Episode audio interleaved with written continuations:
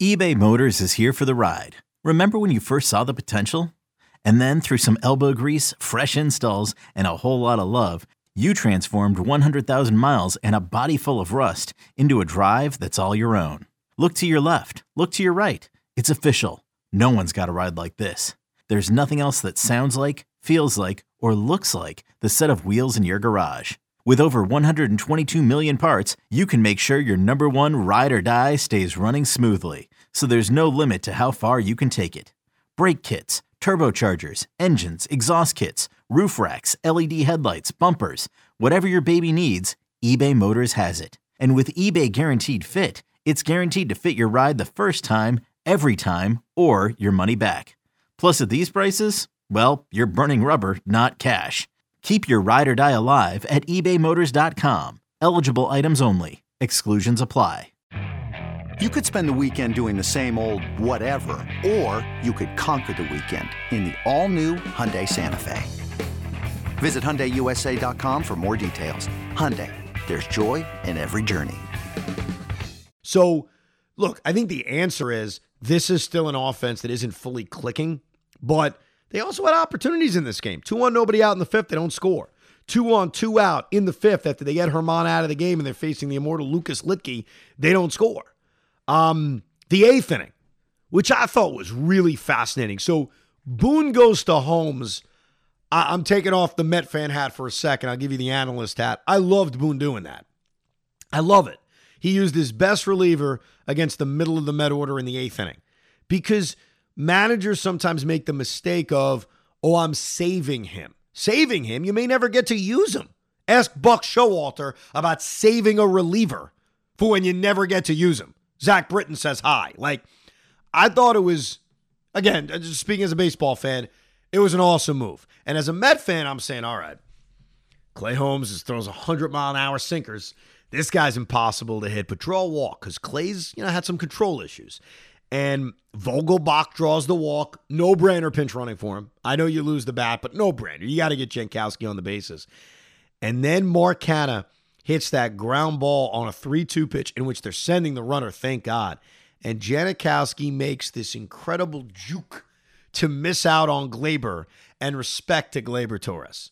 Because Gleyber Torres, after letting it sink in, quickly, I don't know if they showed this on TV. I apologize if they did. I'm at the game. Gleyber's Torres starts putting his hands out saying no to Aaron Boone. Do not challenge it. I thought that was great. It was Gleyber's way of saying, no, I did not tag him. Don't do it. We will lose. So I respect that. I respect a player basically saying, don't do it. So runner on second, two outs. And as a Met fan, I'm saying, don't walk McNeil. Because I don't trust Eduardo Escobar. Who would? He was 0 for 3 with three strikeouts at that point.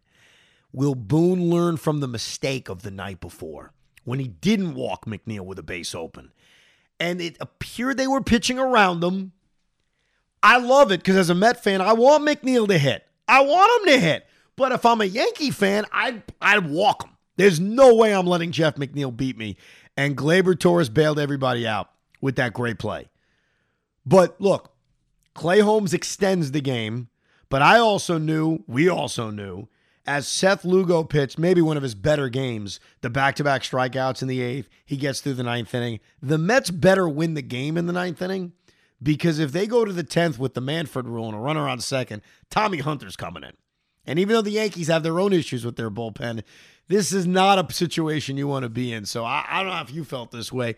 Bottom of the ninth, I'm thinking they gotta beat Wandy Peralta, the birthday boy, because if this thing goes extra innings, this is gonna this ain't working for us. No, and, and as soon as Escobar doubled off the, to lead the inning, I'm like, okay, this is it. We wrapped it up. It was perfect. Oh, really? You were confident. we wanted. Look at you. Oh, 100 percent. Uh, uh, I've always been confident with this team. I confidently give me a headache, but I, am I'm always confident with that. But yes, uh, listen, Escobar from the right side, he's beautiful. He I is. He's a different hitter. I mean, he really has. I mean, especially when you look at. I think he faced Luetge from the right side in one of the strikeouts. But remember, he was 0 for 3 with three strikeouts coming into that at bat. But yeah, jumps on a first pitch, rips a double. And what's great is it's, it allows you to take the bat out of Nitto's hand because you know Nitto is going to lay down a bunt. And I apologize because I've had a few people criticize me for this. Nido. I call him Nido for some reason.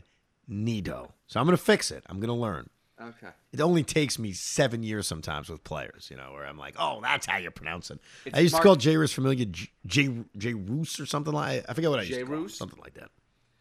It's, it's Yeah, Mark, I used to call him J. Roos. it's Mark Kanya, by the way, right? No, don't Kanya. start with me with Ah, that. Son of a bitch.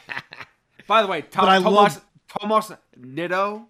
Is it Nido, Nido. or Nido? Nido. No, Yeah, it's that- Nido. Yeah, well, it wasn't a Nido bunt the first attempt. It was terrible, actually. Did you No, that was bad.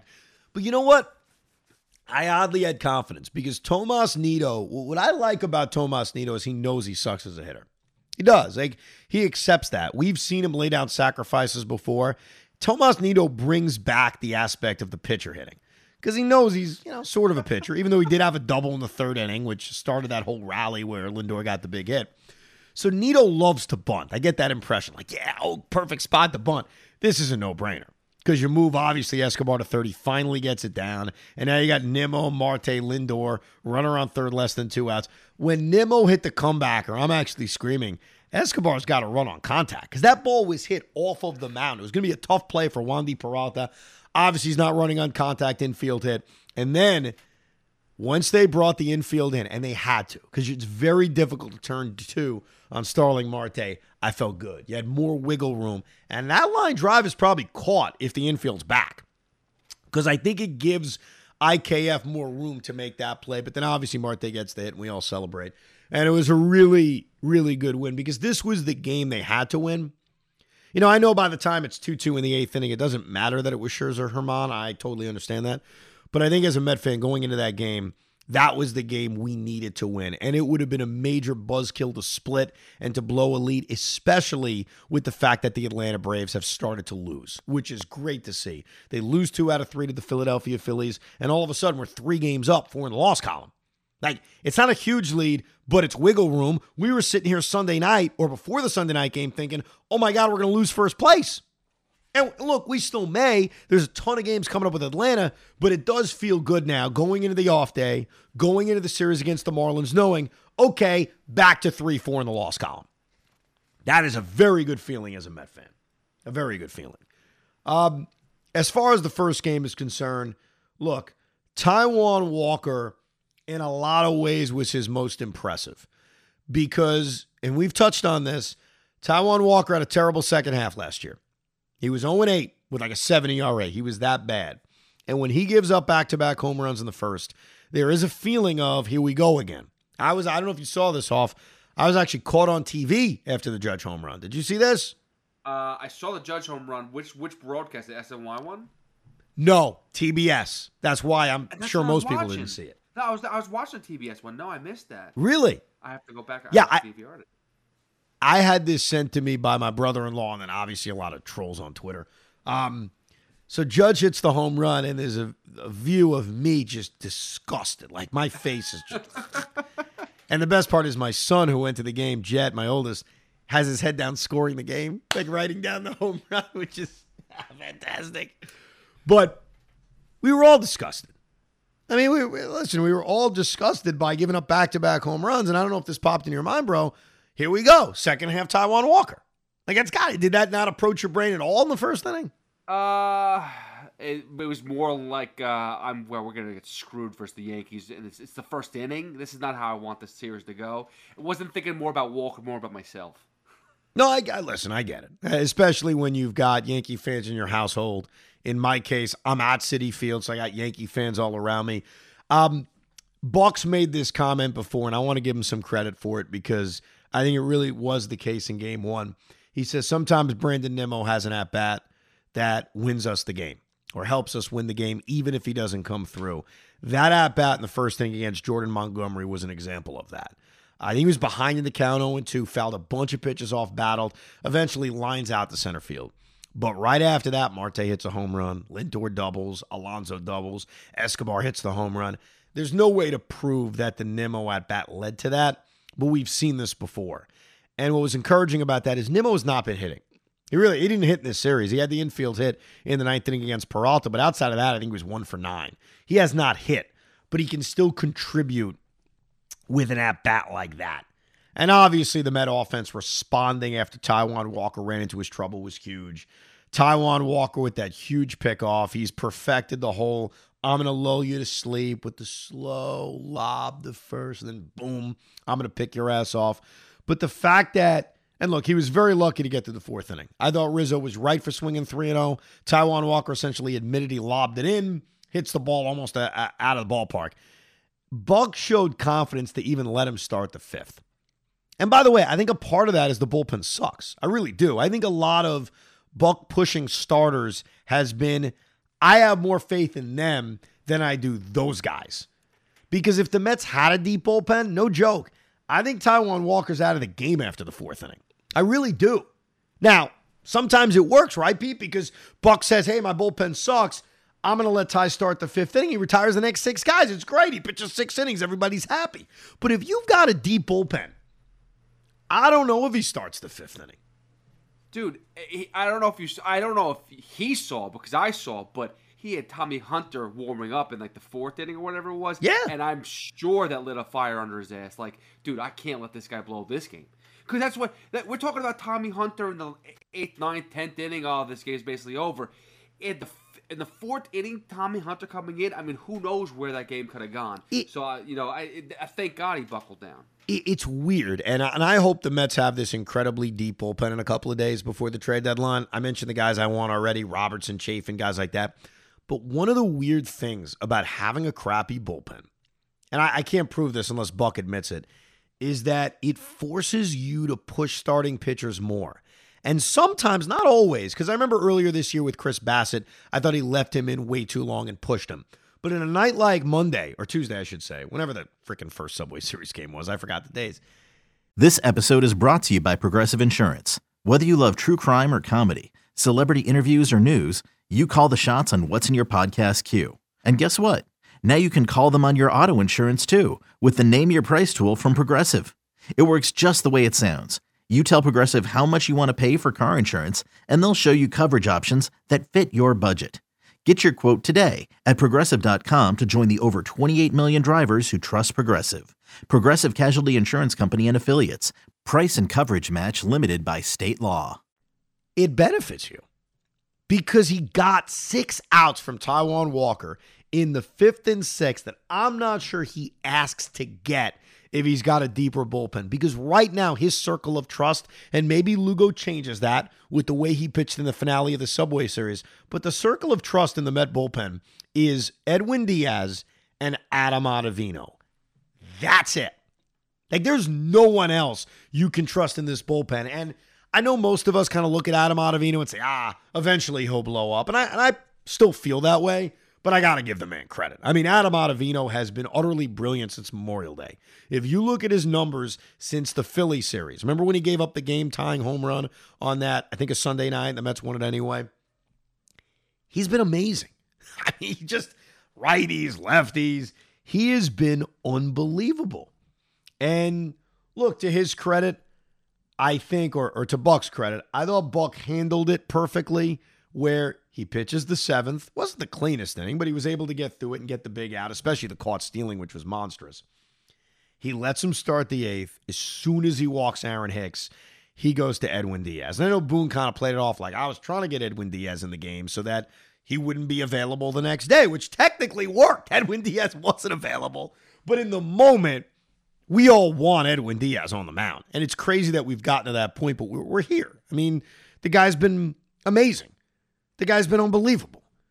Uh, do we ultimately believe he's going to be the guy that dominates a postseason run and helps us win a championship? I don't know. We've seen so many postseason failures from closers. It's tough because Craig asked me that. Like, hey, are you confident in Edwin Diaz in the playoffs? Look, Edwin's had an amazing year. I don't want to take anything away from him. He has shown me no signs that he's going to struggle in a big spot, which is another compliment to Edwin. But I think the scar tissue of being a Met fan is that Armando Benitez exists. Billy Wagner exists. Jeurys Familia exists. Armando Benitez exists. Armando Benitez exists. John Franco exists. And Armando Benitez exists. And so it's tough to ever believe, oh, yeah, he's going to be, you know, dominant in the postseason. That's why, and I don't know if Boomer was just busting people's balls the other day, but when Boomer compared Edwin Diaz to Mariano Rivera, it's either the dumbest thing I've ever heard or it's just Boomer being a good, you know, shock jock radio host. The reason Mariano Rivera can never be compared to anybody is is the postseason dominance. And I know he's had his moments in the postseason, but he has a 0.90 ERA in the playoffs. Like, literally let that sink in. A 0.90 ERA in the postseason. I'm going to say it one more time because it's ridiculous. He has a 0.90 ERA in the postseason, and he appeared in like 95 games. So it's more than a sample size of a full season. Look, I don't know what the hell's going to happen in the playoffs. What I do feel good about is that in these big regular season moments that you can compare to the playoffs, Edwin Diaz has come up huge. And he looks unhittable right now. There's no doubt about that. I mean, he looks absolutely unhittable. And Hoff, to your point, Bucks used him correctly, I guess. I don't know what incorrectly truly is, but what he's done with him has worked because he's been amazing. If you want to know what incorrectly is, look at last year, look at Mickey Callaway years, and then you'll be like, oh, okay, that makes sense. I understand it. When you use him like three or four days in a row, non-save situations, you don't really understand like it, the the the situational hitting pitchers too, the situational batters. Like, I think Buck understands what part of the lineup is important, and like he's done, yeah, brings him in the eighth inning. If you think that's the biggest situation, it's beautiful. I, I, love it. And look, Boone Boone did that in Game Two of this series too with his best reliever, which I think all managers should do. Um, I never thought this at the time, but in that wild card game where Zach Britton wasn't used by Buck Showalter, it's probably one of the most defining managerial moments of Buck's career. I know Yankee fans could bring up stuff from '95, and I respect that, but the Britton thing is like a defining moment. I think it's the greatest thing that ever happened to us as Met fans because he will not, he will not leave Edwin Diaz in that bullpen in a must win game. He won't. I really do. I think you learn lessons in life as managers, as whatever you do. Edwin Diaz will be deployed in a major spot. There will never be a bullet left in the chamber because Buck learned his freaking lesson from Zach Britton. Listen, let me tell you something. Okay, it has hit the little league level even where coaches are like, I cannot have my best pitcher not get in this game in an important game. If it's a tournament game or whatever, if we lose or we're out, I need my best pitcher in here just to shut everything yeah. down. Like it, it has to happen. And, that, that's your go-to every every time. And, and there's so many moments in baseball history where that philosophy, which I think is just wrong, of no, I got to save him uh, came back and bit you. Yankee fans, I, I, don't know if any Yankee fan is listening to, especially this edition of the Rico, but Joe Torre and Mariano Rivera in the 03 World Series. Like he didn't use Mariano Rivera. He went to Jeff freaking Weaver, who gave up the home run to Alex Gonzalez. Like you have to use your best reliever. You just have to. All right, couple of things I want to get to. Number one, Jacob. Jacob DeGrom. I did watch his performance because I bought the minor league baseball ticket package, whatever it is. Uh, it was an early start. So his velocity was down. And I can't be a hypocrite about it. I, I, have always raised red flags for years. This isn't new. That, wow, it's abnormal. Jake throws as hard as he does as often as he does. So I've said that before. It's nothing new. I can't sit here and say, oh my God, he's only throwing 95. Like, that's what I want. You know, I, I want Jacob DeGrom to be more like a Verlander or Scherzer who pick their moments to deploy that top velocity. Now, I have a buddy of mine who played college baseball, and he says, Evan, this proves you're a NARP, like Boomer says. It's not that easy. You can't, it's not a button you can press to change the velocity of your pitches. And look, I'm not going to argue that because what the hell do I know? All I'm stating is I've always been concerned about how fast he throws as often as he does. That's all. I'm not telling you that I know for sure that's caused injuries or that there is a button you could press to not throw as hard. Like I, am not arguing that because obviously I don't know how to throw 98. I really don't. But when I did see his velocity down, my only worry is is he feeling okay? Not why is his velocity down? He, His velocity being down was 95, 96. It wasn't 89, 90. Uh, he had a rocky second inning. I don't care about that. What I cared about was he got a lot of swing and misses. He pitched better in the third and fourth inning. And as of now, he feels good. And that's all that matters. Jacob DeGrom has set a bar for us in terms of how well he's pitched, when he's pitched. That's ridiculous. It doesn't exist. He had a 108 ERA or whatever it was. Jacob DeGrom's going to give up runs the way Max Scherzer gives up runs, the way Gerrit Cole gives up runs. If Jacob DeGrom comes back and has a 2.6 ERA, we'd probably be pretty good with that, right? That's a run and a half higher than when he pitched to last year. but we can't have that standard. I just want him to be an ace. Doesn't have to be historic. Doesn't have to be Bob Gibson. But more than anything, I want him to pitch. Because when Jacob DeGrom pitches, he's really good. It's pretty simple. He's really good. Again, not 2021 historical good. He doesn't have to be. But I just want to see him pitch. That's all I'm at right now. So I think what's going to be big over the next few days is what do we hear about Jake? Do we hear that he had soreness? Do we hear that he's being shut down? Or do we hear, hey, all good, let him make his first start in Washington against the Nationals, which is when it would be either Monday, Tuesday, Wednesday. Keep this in mind. There's a 30 day clock. We've talked about this. The 30 day clock's going to run out on August 3rd. So he's got to make a major league start. I mean, he has to be added to the roster. Or he goes, you know, I think they restart the whole freaking thing. Uh, he can't do rehab. I think that's how it works. If he starts Monday or Tuesday in Washington, he's in line to face the Braves. Is that a big deal, you ask? I'm mixed about that. Normally, I'd say, of course it's a big deal. Of course, Jake has to face the Braves. They have a five game series against the Braves. I am at such a beginning stage with Jake because he's only made a handful of starts over the last year and a half where give him extra time if he needs it, just get him back. I can't look at a series in August at home when there's another series against the Braves a week later in Atlanta and say, but I have to have him face the Braves at Citi Field. I don't. I don't. If this was a healthy Jacob DeGrom, I'd say, of course, he has to face the Braves at Citi Field. But we're working our way back with him. So if he makes his return, let's say Wednesday against the Nationals, which is an afternoon game, and he misses the Atlanta series, it's not the end of the world. He gets lined up against Cincinnati. Maybe it's easier to start off that way. Maybe it's better for Jake to have, as great as he is, a nice soft landing spot as he arrives back onto the scene.